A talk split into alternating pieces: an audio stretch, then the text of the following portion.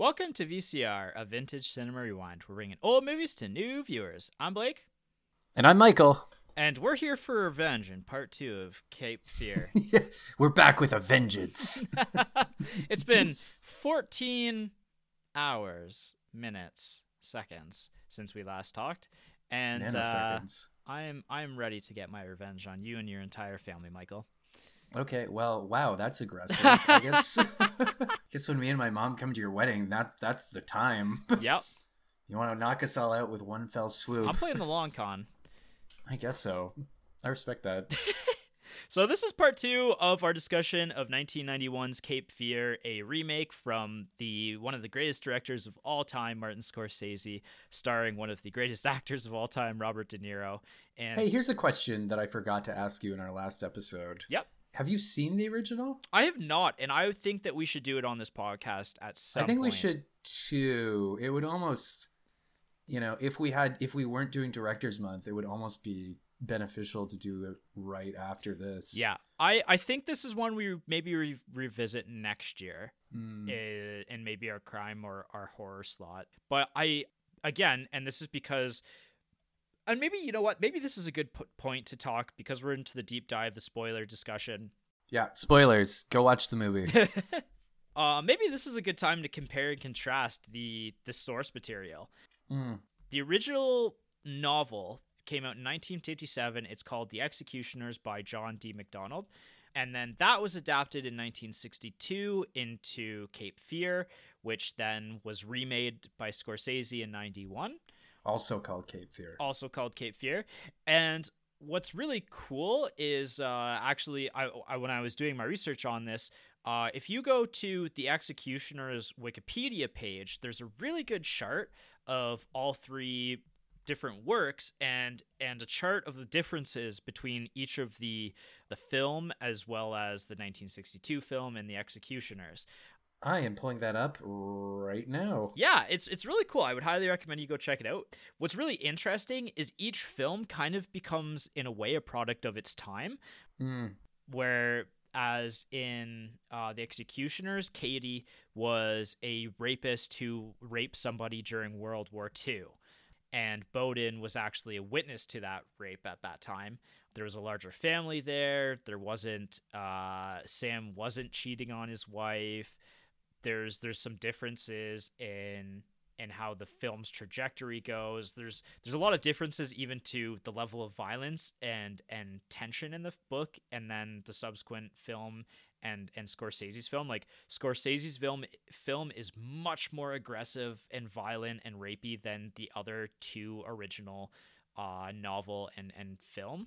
Yeah, I'm actually I'm scrolling through the Wikipedia page right now, and you're right. Yeah, it's it's really cool. Eh? Like it's it's a really cool comparison. I I'd never seen uh, a nice succinct differences uh, laid out in this in this way.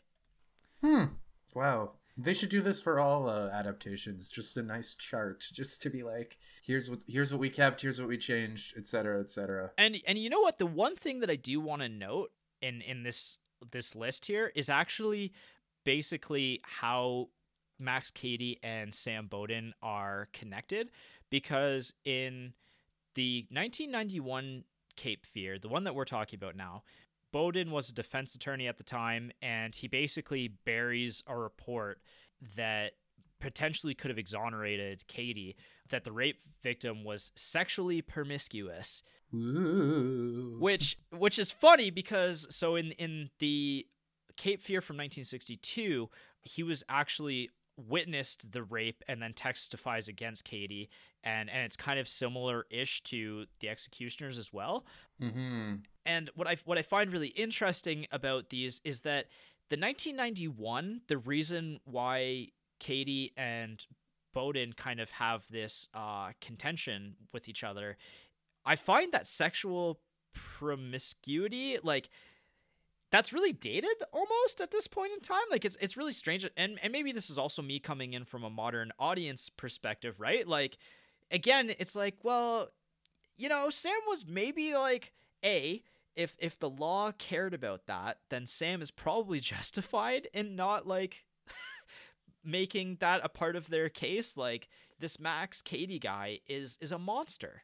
I think I read somewhere that actually in the 70s they passed legislation that said you're not allowed to bring up the the you're not allowed to bring up the victim's sexual history in a case like this. Right. So maybe in the 1960s movie that would have made more sense, but in the 90s version it's a little Yeah. dated, I guess. Well, and I, I mean- it's so this is and this is 14 years prior, right? So this does Right. the original crime does take place in the 70s. So that's a good point actually. yeah, so maybe at that point in time it does kind of make sense, but it just as a modern audience watching it, it did jump out as me as feeling like somewhat Dated. unrealistic and dated at this point in time. Well, I don't know that I'd agree that it's unrealistic, but I think it does kind of tie into a larger theme in the movie of just how incompetent the legal system can be. yeah, oh, absolutely. You know what I mean? Yep. Like it just shows like, you know, it just shows how completely ineffectual and how easy it is to, for a guy like Max Cady to exploit.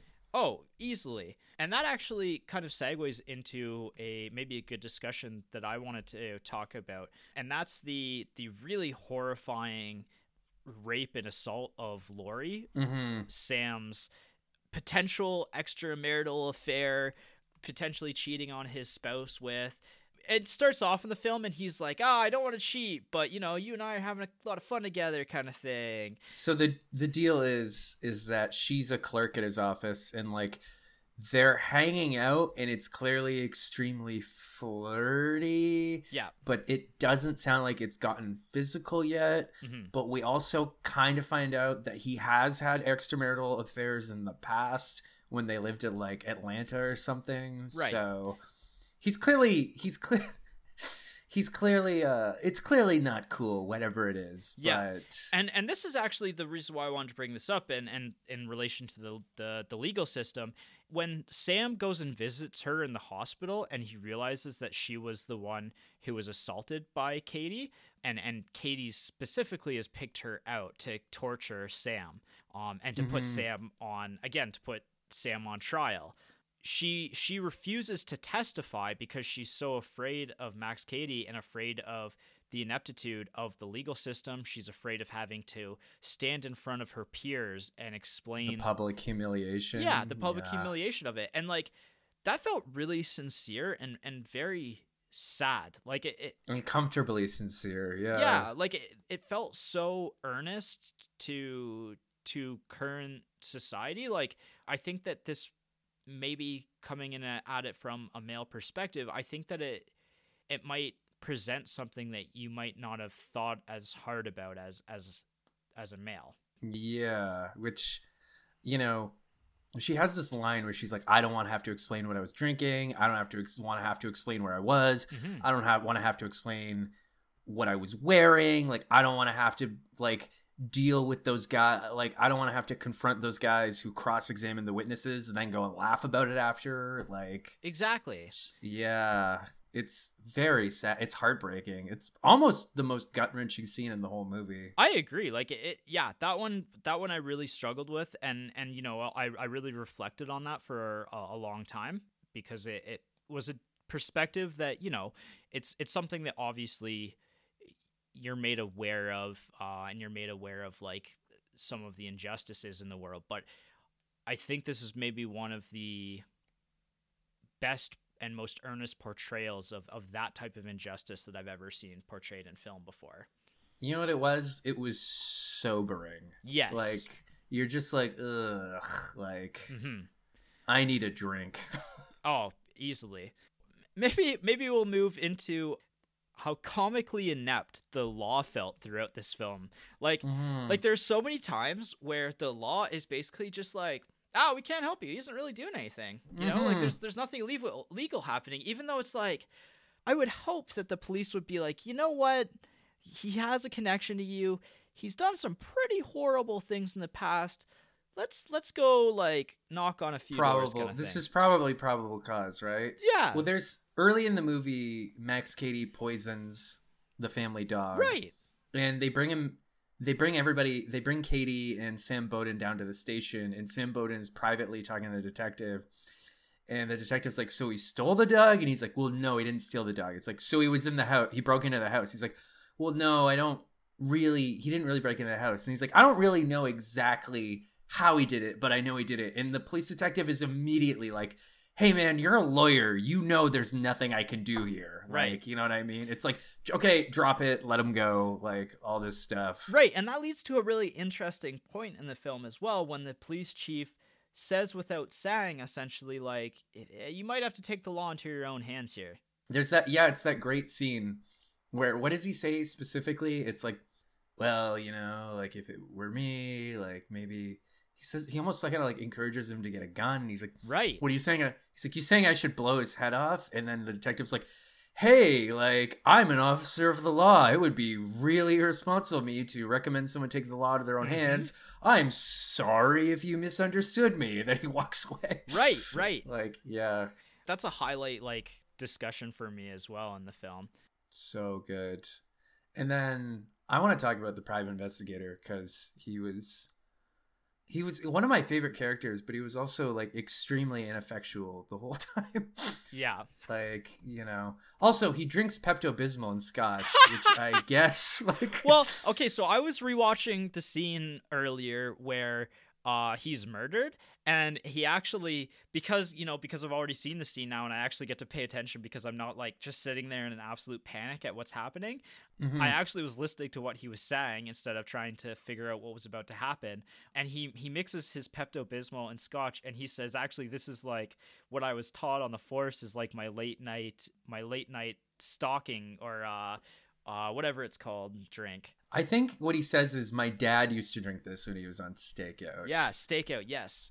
The movie kind of implies that this guy either wasn't good enough to stay on the force or he wasn't good enough to get on the force in the first place. Yes, and that's really really great about the film is that Max Cady makes it personal for him too. Max Cady Mhm. is just so good at getting under the skin of each and every person in this movie. It's it's fantastic. The only person that he doesn't get under the skin of until the very end is Danielle.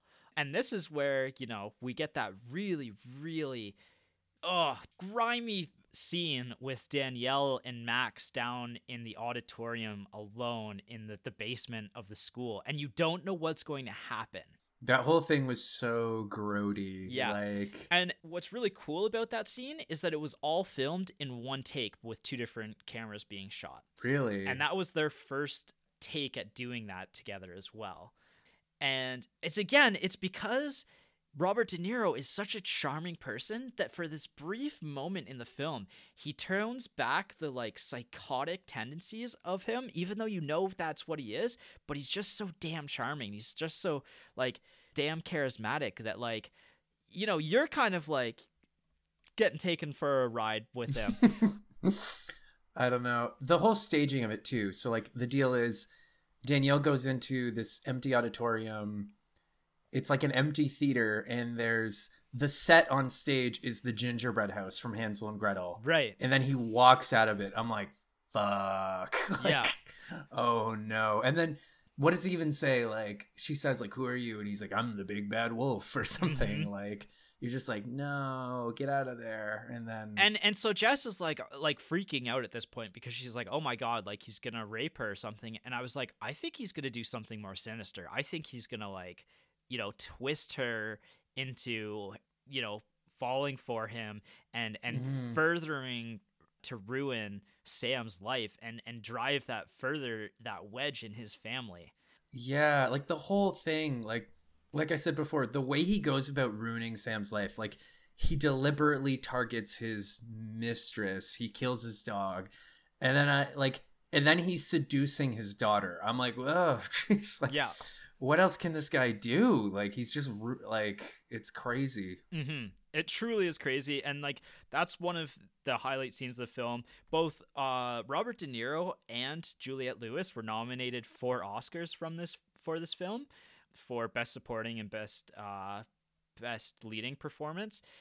They both absolutely deserve it. Although what I'll say is that like the best supporting actress nomination to Juliette Lewis for playing Danielle is is almost creepy in a sense, but also very Hollywood to to try to or to give an award or nominate somebody for an award for playing like a very innocent person who who gets like caught up in this this very gross relationship. Yeah. Like there's a great scene later on where like the dad Sam confronts her about Max and she kind of like she kind of giggles like a schoolgirl Mhm.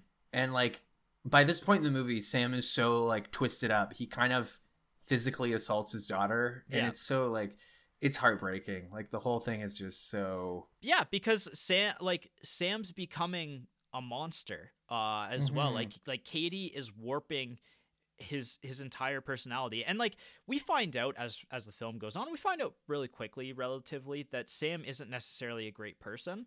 And maybe Sam tries to outwardly look like a, a saint and a good person, but you know, he is cheating on his wife. He has cheated on his wife. Danielle is is quite anxious and and upset about the the relationship of her parents at home. Mm-hmm. He's not the angel that he is potentially shown as at the beginning of the film. It's almost like he wants everyone to think he's Atticus Finch, but behind closed doors, he's like what Atticus Finch was probably like in real life. right. He's not of a he's not a monster either. He's just a little bit of a shithead. Yeah. There's that scene where like the him and his wife start fighting, and Julie runs into a room and like turns on the TV so she doesn't have to hear it. hmm And it's just you really feel for her in that moment. You're like, fuck, like Right. everything is falling down around her. yeah. There is also that great scene where they have that big fight where Leigh finds out about the affair that he's been having. Yeah. And they have this big fight where they like rehash a bunch of stuff. And she basically says, Well, why didn't you just leave me if you didn't want to be with me? And he calls out like about how depressed she was at one point and how he was scared to leave her. And she's basically, it's almost like my favorite line in the whole movie where she's like, What? Did you think I was going to kill myself over you? Right. Like, yeah, yeah. so good. yeah. It definitely paints a very interesting portrait of who Sam Bowden is. And I do think Nick Nolte really brought home just how like as the movie goes on, like he becomes increasingly more disheveled. Mhm. Like he starts smoking and like during the final showdown, he looks just as like bloody and like torn up as Max Cady does. Like, yeah. there is almost kind of like a Cain and Abel type thing where they're almost like, you know, at, at certain points, Cady says kind of facetiously, like, "Oh, I guess I'm a lawyer now too. We're just two lawyers, kind of talking shop." And by the end of the movie, you're kind of like, these guys are kind of, they're both kind of monsters in their own way. Yeah. I mean, Cady is objectively the worst person, but like, Yeah. I don't know. That scene at the end when like they're fighting and like um Sam picks up a rock, I'm like, "Oh, wow, like we're really going for it." Like, Mhm. you know. hmm Um, yeah, that was some old school, like Old Testament stuff right there. Yeah, that's some real Cain and Abel shit. Like Yeah. and then like he just scream there's this part where he like grabs a big rock and he's just like, "I'm to kill you." And you're like, "Whoa, dude. You're a lawyer." Part of what I like about this film too is how Max Cady uses the law against Sam as well, right? Mhm. Like did you did you think that it was suspicious in the diner when Sam goes to basically threaten uh, Max or warn Max that if he doesn't skip town that he's that somebody's gonna come and rough him up? Did it cross your mind that he might be wearing a wire at that point in time? You know, it didn't, but when it did happen, I was like, "Okay." I uh, so I, caught kinda- it. Yeah. I caught it because uh, while while Max and him are standing there having that discussion, Max said, "Would you mind saying that again?" And I was like, Oh, "He's yeah. wearing a wire right now." I was like, "Freaking Dude. genius!" And like it, it was it was just such a such a little detail that like I I picked up on and I really appreciated, and then it came full circle, and then like you know like. He, he literally uses the law against him to get a restraining order, like to get Sam. against him. Yeah. And it's so yeah, not a, okay, he killed his dog, he's seducing his daughter, he beat up his mistress, and now he's getting charges pressed against him. There's that great scene where um Sam goes to call like the best criminal lawyer in town, and the criminal is like, Oh, actually, Max Cady has already retained my services, so Yeah. you know. And then like he goes, that same lawyer represents Max Cady against Sam for an assault charge, and he's just like, "Uh, Judge, you have the wisdom of Solomon." it's just so, it's very like, oh my god, like you do kind of feel for Sam during those moments. You're like, your life is over, dude. Like, Yeah, yeah. He's twisted this in such a way that like how do you how do you win this? Uh, mhm. but you know like and that's the thing is is max the thing with max and, and him being a, a, a psycho is that he is is that max would never stop max would never stop until his life was ruined but max would always take it one step too far and eventually go for the kill and that's what we see later on in the film right and that's where we get the the title of the film cape fear Mm, when they go to Cape Fear, which is at an actual location, I believe in North Carolina. is Cape Fear a real place? It 'Cause is a real place. why would anyone ever go to Cape Fear? That's like going to like Mount Death or like Lake Acid. Yeah, like, and so what's actually funny is Cape Fear actually isn't a location, I don't believe, in the original novel.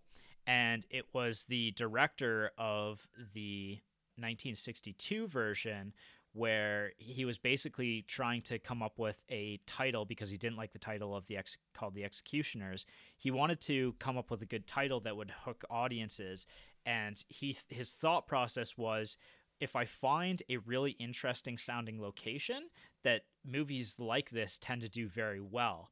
Um, and so that's kind of clever, actually. yeah. So so that's why he settled on the name of Cape Fear and why the the last part of uh, the film takes place there. Interesting. I gotta say, like, how iconic of of an ending is that? Like this battle in this like crazy storm in a houseboat in the middle of nowhere. Like there's nobody coming to help you. It's a pretty epic final act to the film. Can I? I do have one complaint about the movie, and Mhm. it comes into play in the final acts. Mhm. Can I get into Yeah, it? yeah, go for I don't it. know. I don't know if you're gonna like this, but I'm just gonna say it. I think during the last 20 minutes, I kind of stopped liking Robert De Niro's acting. know what I Interesting. mean? It I thought he was hamming it up a little too much at the end. You know what I mean? Mhm. There's that final shot where like he gets handcuffed to a post and like he starts drowning, and as he's oh, drowning, he's like evil look. Or, he's or like he's, shout yeah, the shouting incoherently. he's shouting like incoherently, and he starts like singing this song. I was a little like, okay, Robbie, like bring it down, buddy. Yeah, so he was what he was actually shouting was he was speaking in tongues and basically like what he was saying uh, was he was talking about like his his ascent into heaven at that point in time.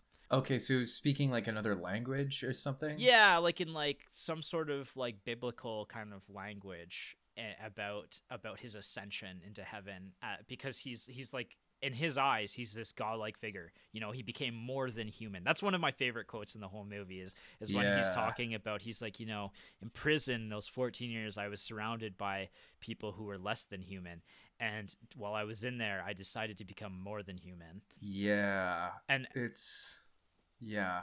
and and that's like you know there's some determination in there that that's really interesting about the character of max is is you know how how much this this idea of vengeance on somebody and and deciding his vengeance rests with sam it's hard kind of not to like Cady in the respect that the sense that like he basically built himself up from nothing out of pure spite. yes You know what I mean? Like it turns out he's like when we are told that 14 years ago he was this illiterate jackass, but like it turns out he's actually a frighteningly intelligent guy once he applies himself. yeah yeah You know what I mean? and all it took was was this pure like need for vengeance Pure vengeance. So let that be a lesson to any of the young people watching this. If you ever want to better yourself, just use vengeance as fuel. all you need is a mortal enemy and michael or i could be that person for you yeah, I would be happy to be your mortal enemy. subscribe to our patreon which doesn't exist and and yeah, exactly. I won't consider myself successful until I have a mortal enemy, but The premium tier is just you become a mortal enemy of uh, Yeah, one of us. basically. so no, but there's that scene where like those three thugs try to rough him up, and he kicks the shit out of all three of them, and he basically says like, "What does he say?" Like he starts basically like I don't remember specifically what he says, but he starts like raving about how like he's become almost like a god, and like you Yeah. know, it takes more than pain to like you know what does he say? He has that line where he's like. takes more than like a sock to the guts to keep me down. Like, Right. Yeah. Oh man, that was such a great scene too because like you weren't sure if he was going to end up finding Sam or what he was going to do to Sam in that moment. And he just uh, like he just walks away and he's like, "Ah, it's not worth it. I'll get you later." it's just like, thing. yeah, fuck it. And what he basically says is like, it doesn't really matter anyway. Yeah, yeah. You know, it doesn't change my plans. No. Yeah, yeah. It was. Oh, yeah. That was that was a highlight scene for me in the film.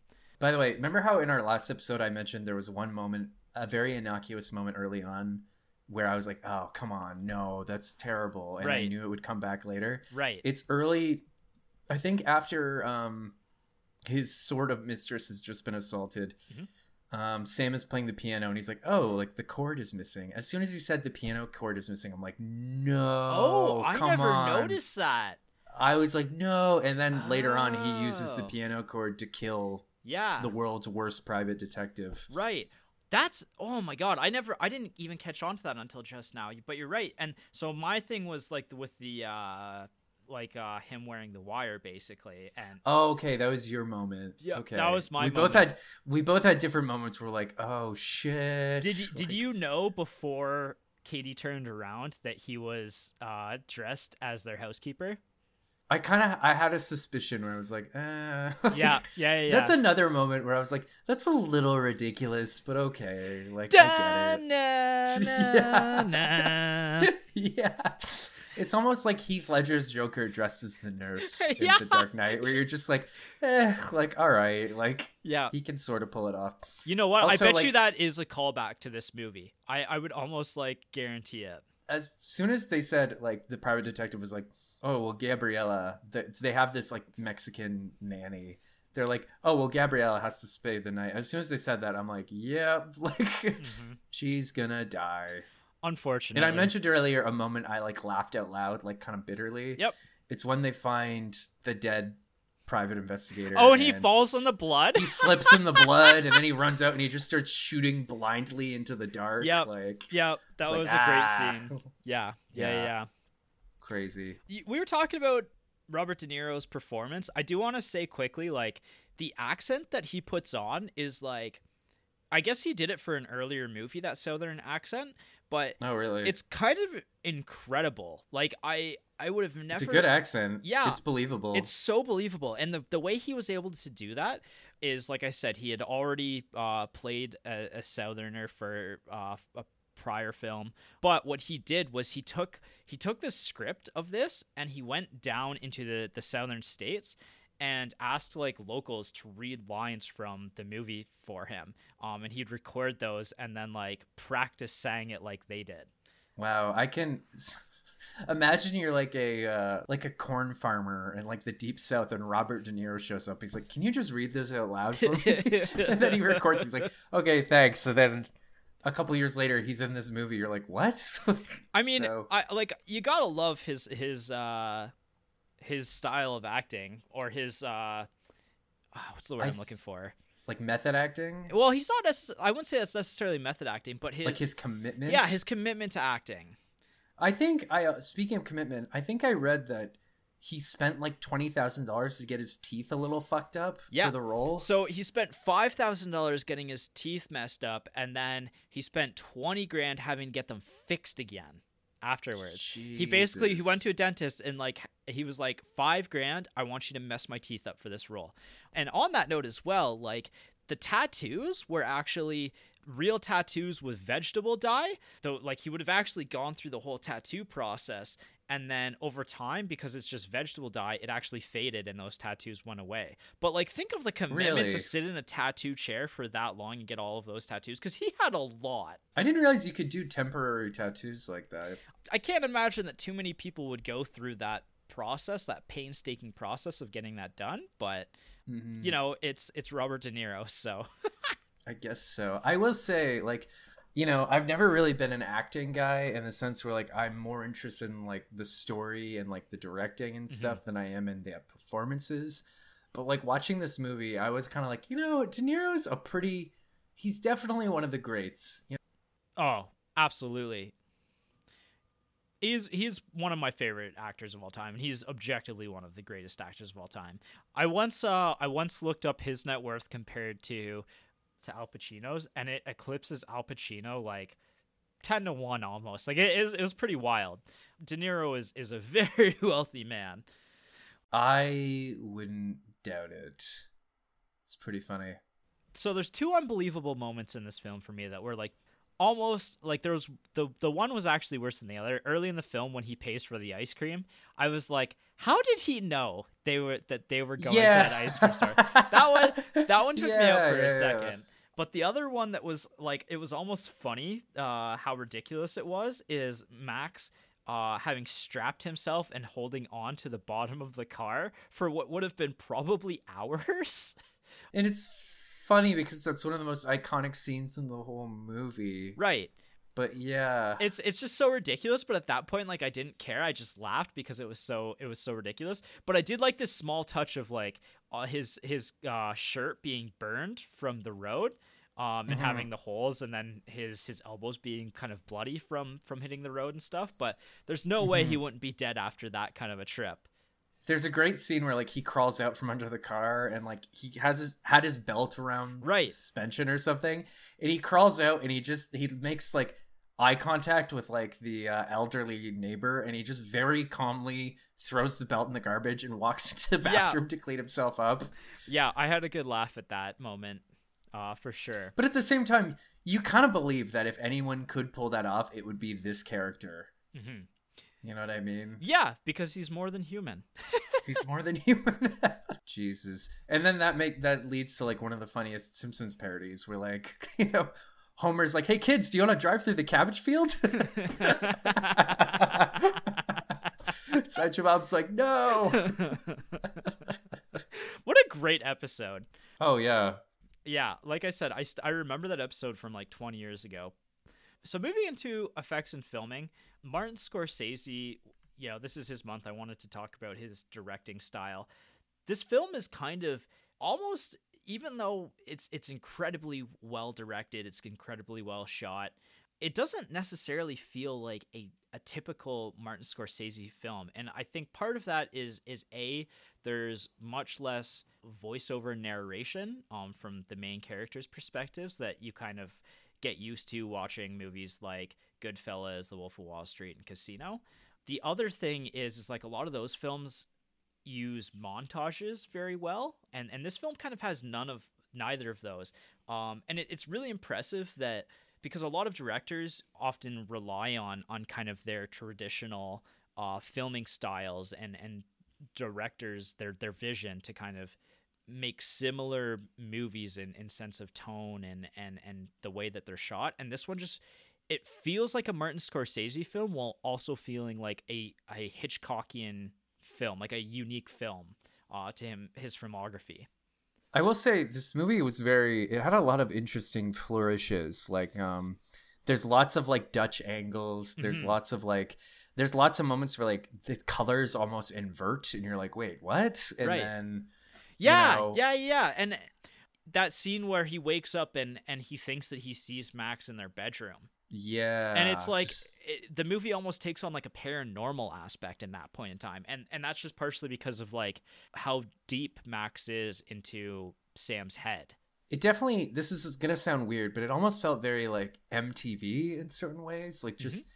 The way it was shot and stuff. I was like, "Okay, int- I wouldn't have expected this from a Scorsese movie, but right I'm also not a Scorsese guy, so what do I know? But I mean, it worked. It worked for the subject matter. right yeah yeah yeah so so the way that this film came to be like that the remake of this was actually steven spielberg was developing the remake of this and then he he decided that this was maybe too violent of a film for him Mm. and he actually traded it to Martin Scorsese.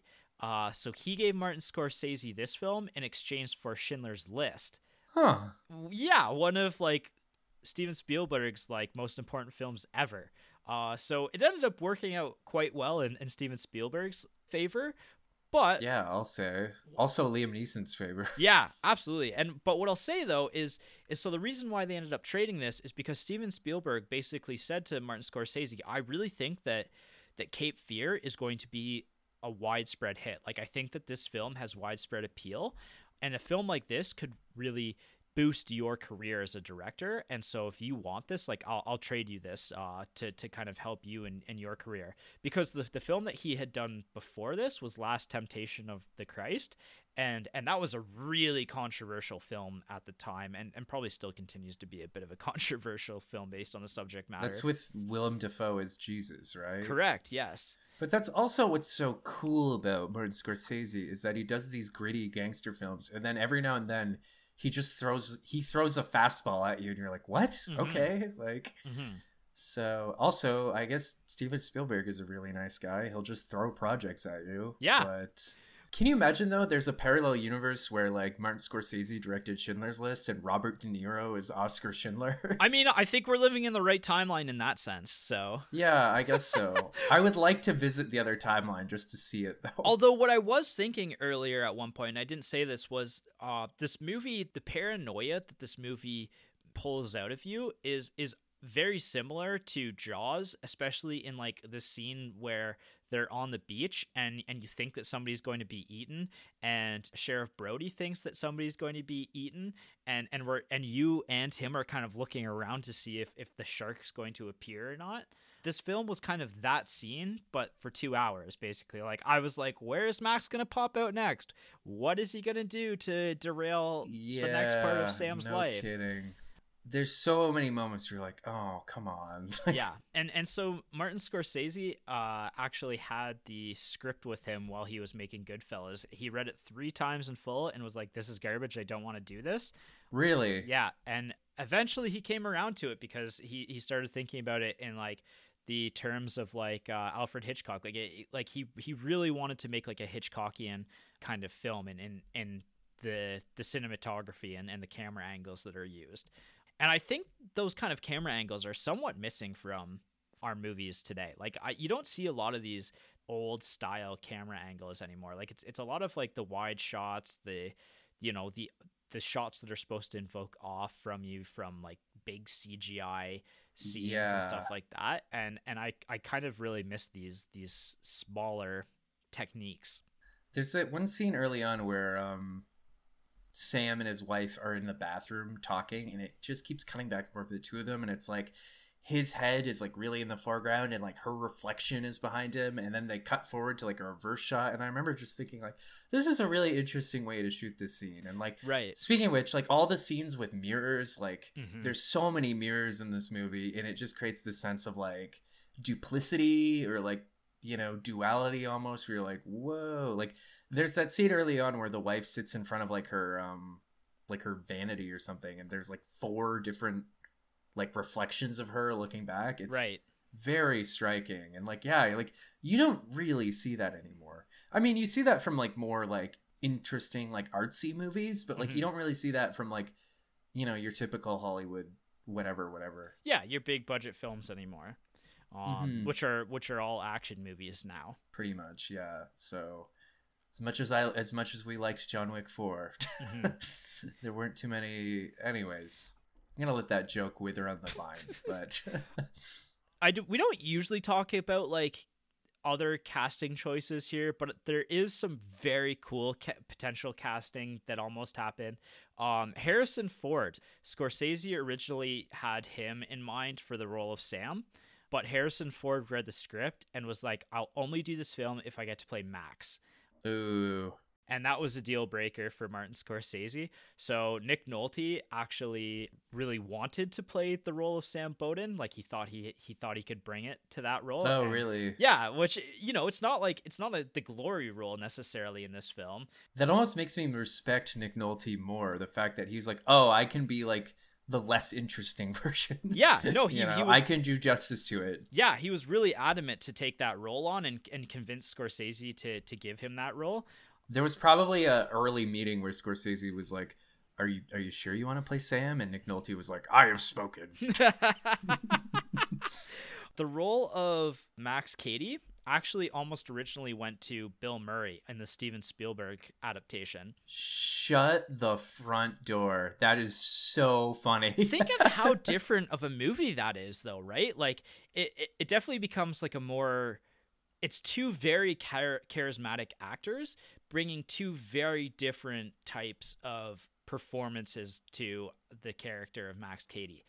I love Bill Murray, but that would have been such a mistake. it would have been more like like Jack Nicholson's Joker than yeah, yeah, yeah, yeah. That's a good comparison. Yeah, because like... we've been comparing it to mod like him to modern day Jokers, but he would have been more like like Jack Nicholson which I mean, in its own right, could have been very entertaining. But I guess so. I I'm glad we don't live in that universe. But yeah. Speaking of Bill Murray, we need to do Groundhog Day at some point because that's yes. one of my favorite movies. Yes, we. You know what? Maybe next year's the year to do it. We've talked about it a few times. Actually, funny enough, uh, when Jason and I were originally talking about the ideas uh, that we wanted to maybe do with this podcast. One idea that we had was every year for the the first February episode, we just do Groundhog's Day and we we talk about it like the same basically do the same oh every, like every, every year. year. it's just like we're talking about it for the first time yeah that's really funny yeah i think we should do that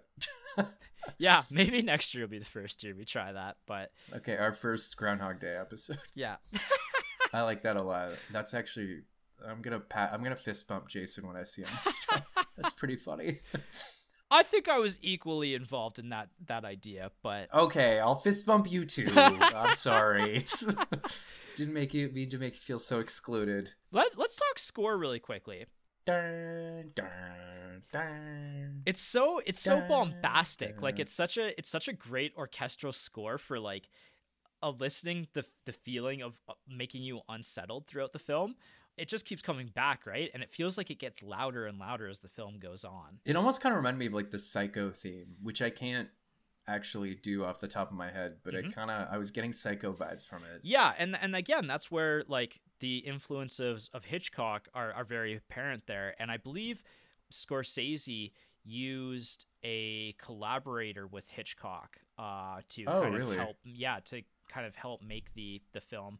They actually took like the original score of the original film, which again, very at that point in time was very heavily influenced on Hitchcockian films, and they they reworked the the score for for this film, but they they tried to almost like ham up the the Hitchcockian element to it even more. Yeah, really. It's like how intense do you want this score to be? It's like yes. Yeah, it's pure it paranoia. Very intense. Yeah. yeah. Yeah. No, no, no, no, no. You know what? It kind of reminds me of The Shining.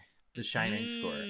Yeah. Yeah. That like big wide shot where they're driving through the mountains. Mm-hmm. Mm-hmm. I'm like, mm-hmm. yeah. Yeah.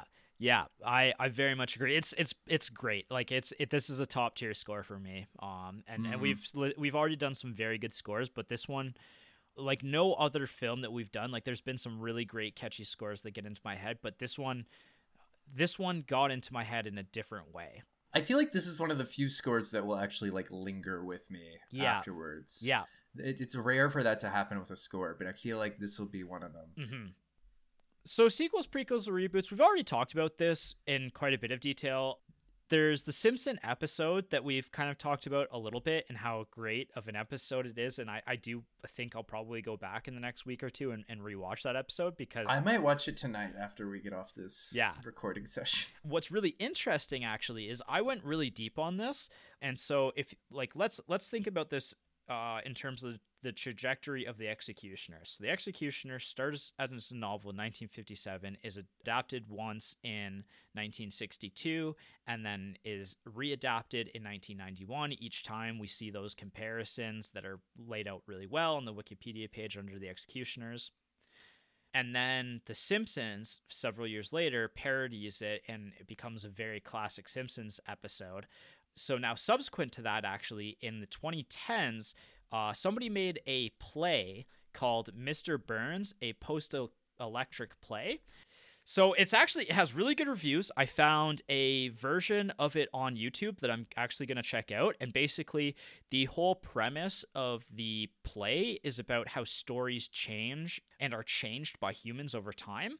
And so basically it's it's a three-part play about the immediate aftermath of an apocalyptic event and the survivors kind of recounting the Simpsons episode of of Cape Fear. And then it takes place like 30 years in the future. And then it's like, you know, this traveling group of, of performers in this post-apocalyptic wasteland and how the story of of Cape Fear has has changed from there and then it, at the final act of the film is again them recounting this play in 70 years later and and how it how the story has changed and and become more and more grand in its scope and and how it's mixed different stories in in with this story. And i thought that was really cool because in in a sense like it's it's almost meta in in the sense that like how the story of cape fear has evolved and changed over time and and been remade and, and parodied and and reparodied and it's just really really interesting i think and, and i really want to check that play out so i have it saved in my watch list now to go to go watch it afterwards who would even i'm just reading the description of this on wikipedia mm-hmm. who would even think to do this that's actually really cool it's it's such a genius idea and and like i yeah. said it's it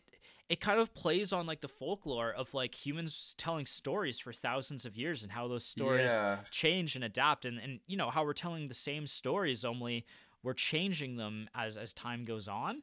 It's it's such a fascinating idea, and I'm I'm really excited to check the check the play out. So yeah, just just YouTube, uh, Mr. Burns, uh, a post electric play, uh, and, and you can watch it online right now. I, I changed my mind. I may actually watch this after we're done recording. Nice. Instead of Cape Fear, or the Cape Fear E, this Simpsons episode. Yeah. Actually, the Simpsons episode aired in 1993, only two years after Cape Fear. Right. Yeah. So it was right. it was definitely like a still still very much in the culture at that point in time, right? And everyone would have gotten the jokes and and would have really enjoyed a parody like that at that point in time. Interesting. Very interesting. Yeah. So legacy, we've we've kind of hammered home a lot of this stuff, honestly. So I'm going to move this through this pretty quickly. I already said that Juliette Lewis and Robert De Niro both nominated for an Oscar. Uh, they did uh, neither of them won the Oscar. Uh, so I, I, like to point out who who beat them in this year. Uh, it was Anthony Hopkins won for Silence of the Lambs over. Okay, fair. Yeah, fair enough. Yeah, exactly. One of the most iconic performances of all time. Robert De Niro probably saw that movie and he was like, "Shit, like, I'm not. I'm not gonna." All these vegetable year. tattoos and teeth reconstruction for nothing. Uh That's pretty good. But uh, the fact that he was even nominated is is pretty impressive, right? Because like a role like that doesn't doesn't necessarily get recognized by the Academy very often. No, definitely not. And then Mercedes Ruehl actually won in The Fisher King for best uh, supporting actress. Um, and I you know what?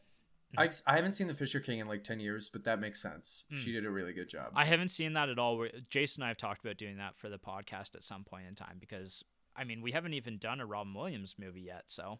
Oh man, we're missing out. Yeah. You know, it's next year. It's gonna be ten years since we lost him. Yeah, that's crazy. It's sad. Yeah, agreed. So, personal reviews and the partner factor. I am dying to hear what your thoughts on this movie are.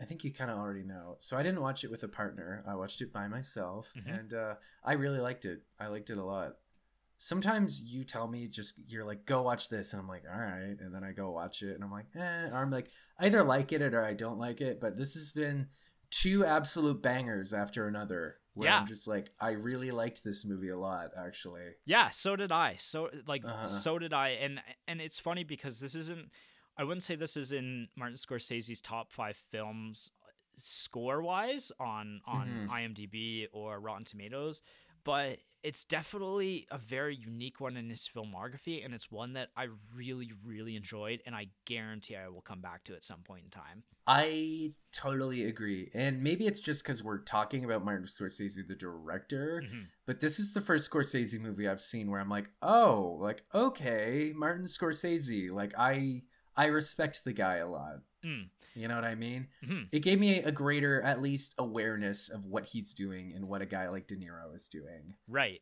Yeah. And how they're yeah. working off of each other and feeding off each other. Mm-hmm. Yeah. I, I would echo very same review as you. Like, it, Robert De Niro's performance is an absolute standout for me.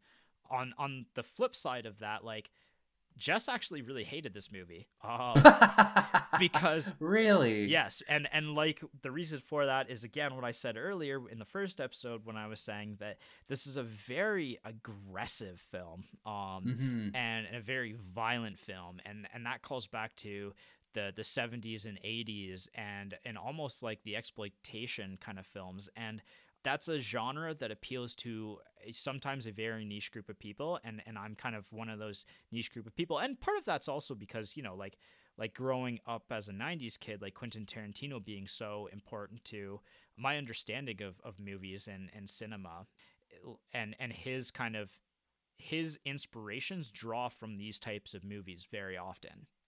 Well, and I think it's also just we've talked about how some people watch movies to escape and to feel good. Yes. And some people want to feel miserable, and I'm one of those people. And like, I am too sometimes. Like, yeah, uh, like when yeah. I showed you Green Room this weekend, and I was that was a really you're really wheeling out all the miserable movies yeah. right now. Yeah, which yeah. I respect. But uh, I enjoy the catharsis and like the tension that a movie like this creates. Mm-hmm.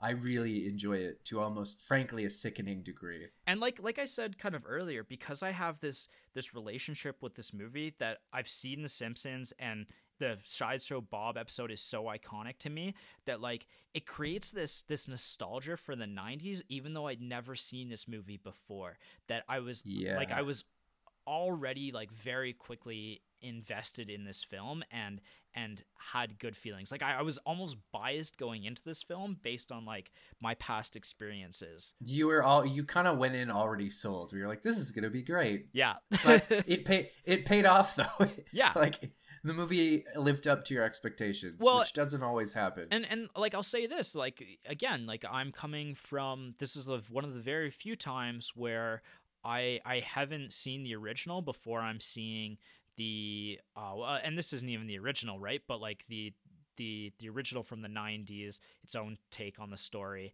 Um, but I've seen like parodies of this, and so a lot of our viewers are going to come from the same experience of seeing the parodies or seeing like snippets of this film being used and abused in other films. And for me, and yeah, and for me, I really, really, I, I almost appreciated it more seeing it in its original form it from the mastermind of uh, Martin Scorsese. Straight from the horse's mouth. Yeah. Yeah. Yeah. I don't know if I said this before in a previous episode, but it's funny how many movies The Simpsons has ruined for us. Yeah. Just growing up with that audience, like, and I, I, I respect it wholeheartedly, but like, you know, and, and, like they spoiled Citizen Kane and the one Mr. Burns episode. Mm-hmm. Like it just the list goes on. But like I said, I I think I appreciated this more. Uh, even going in, like I was already somewhat biased and invested in in the movie because I I already knew the connections to prior works that I've seen. By the way, speaking of which, I realized this after the fact. There's an old South Park episode that uh parodied uh Mad Max Fury Road that I realized later. I'm like oh, okay, like South Park was making fun of this. Oh, like, that's hilarious. I, South Park was making fun of this before I even knew what this was. nice. That's yeah. that's awesome. Thanks South Park. Thanks Simpsons. what would we do without you guys? Um, probably cry. Cry a lot more, you mean? yeah. Um, although maybe it's too real now what they predicted in the for what was going to happen in the world. And on that dour note, yeah, uh, um, I think that's going to be it for us. So, like I said, this is Martin Scorsese month, so we do have one more Scorsese film to do. We haven't settled on it yet. There's a few different options we've kind of bounced around. Uh, I think you and Jason kind of need to finalize it. Some of the ideas that we're bouncing around right now are like Raging Bull, uh, King of Comedy, Casino, Last Temptation of the Christ, which we mentioned. After Hours, a comedy, a straight comedy from it would. I I'll just say this now. Mm-hmm. It would be really interesting to see like a unconventional Scorsese movie, like a gangster movie or something, or not a gangster movie. I mean, like one of his more like kind of out there projects. Yeah, just I, to showcase like the kind of range that the guy has. Like even if we well we can't do Hugo because it's post two thousand. Yeah, yeah, you know and, what I mean. Like and and a lot of our a lot of viewers have seen a lot of his um more modern movies, especially because like Martin Scorsese is kind of a guy who's like his films have become more revered over time like like each mm-hmm. it feels like each movie that comes out gets better reviews and and better and and gets better in terms of direct director style and and who he's working with over time. He's one of the rare creatives who actually gets better as he gets yeah, as he approaches, you know, his twilight years instead of worse. Yeah, exactly. Um like obviously Goodfellas is objectively one of his best and in my opinion it is his best, but like like we've talked about like The Departed and Wolf of Wall Street, The Irishman, like these are all incredible movies that that Oh, people yeah. really really love to this day. Yeah, definitely. So yeah, on that note, like if if you have a favorite from Martin Scorsese's earlier part of his career, um, let us know in the comments if if there's one in particular that, that you want us to check out. Yeah, sound off down below. All right. And like and su- like and subscribe while you're at it, you know. Smash you may as like well. button. yeah. All right. Well, I think that is going to be it for us. Uh, until next time. Until next time, um, you know, keep an eye out for any stray piano wires and um, try not to slip in any blood. Watch out for potential foreshadowing moments in your life. yeah, actually, if that's the one advice I could give to any young person, watch out for foreshadowing.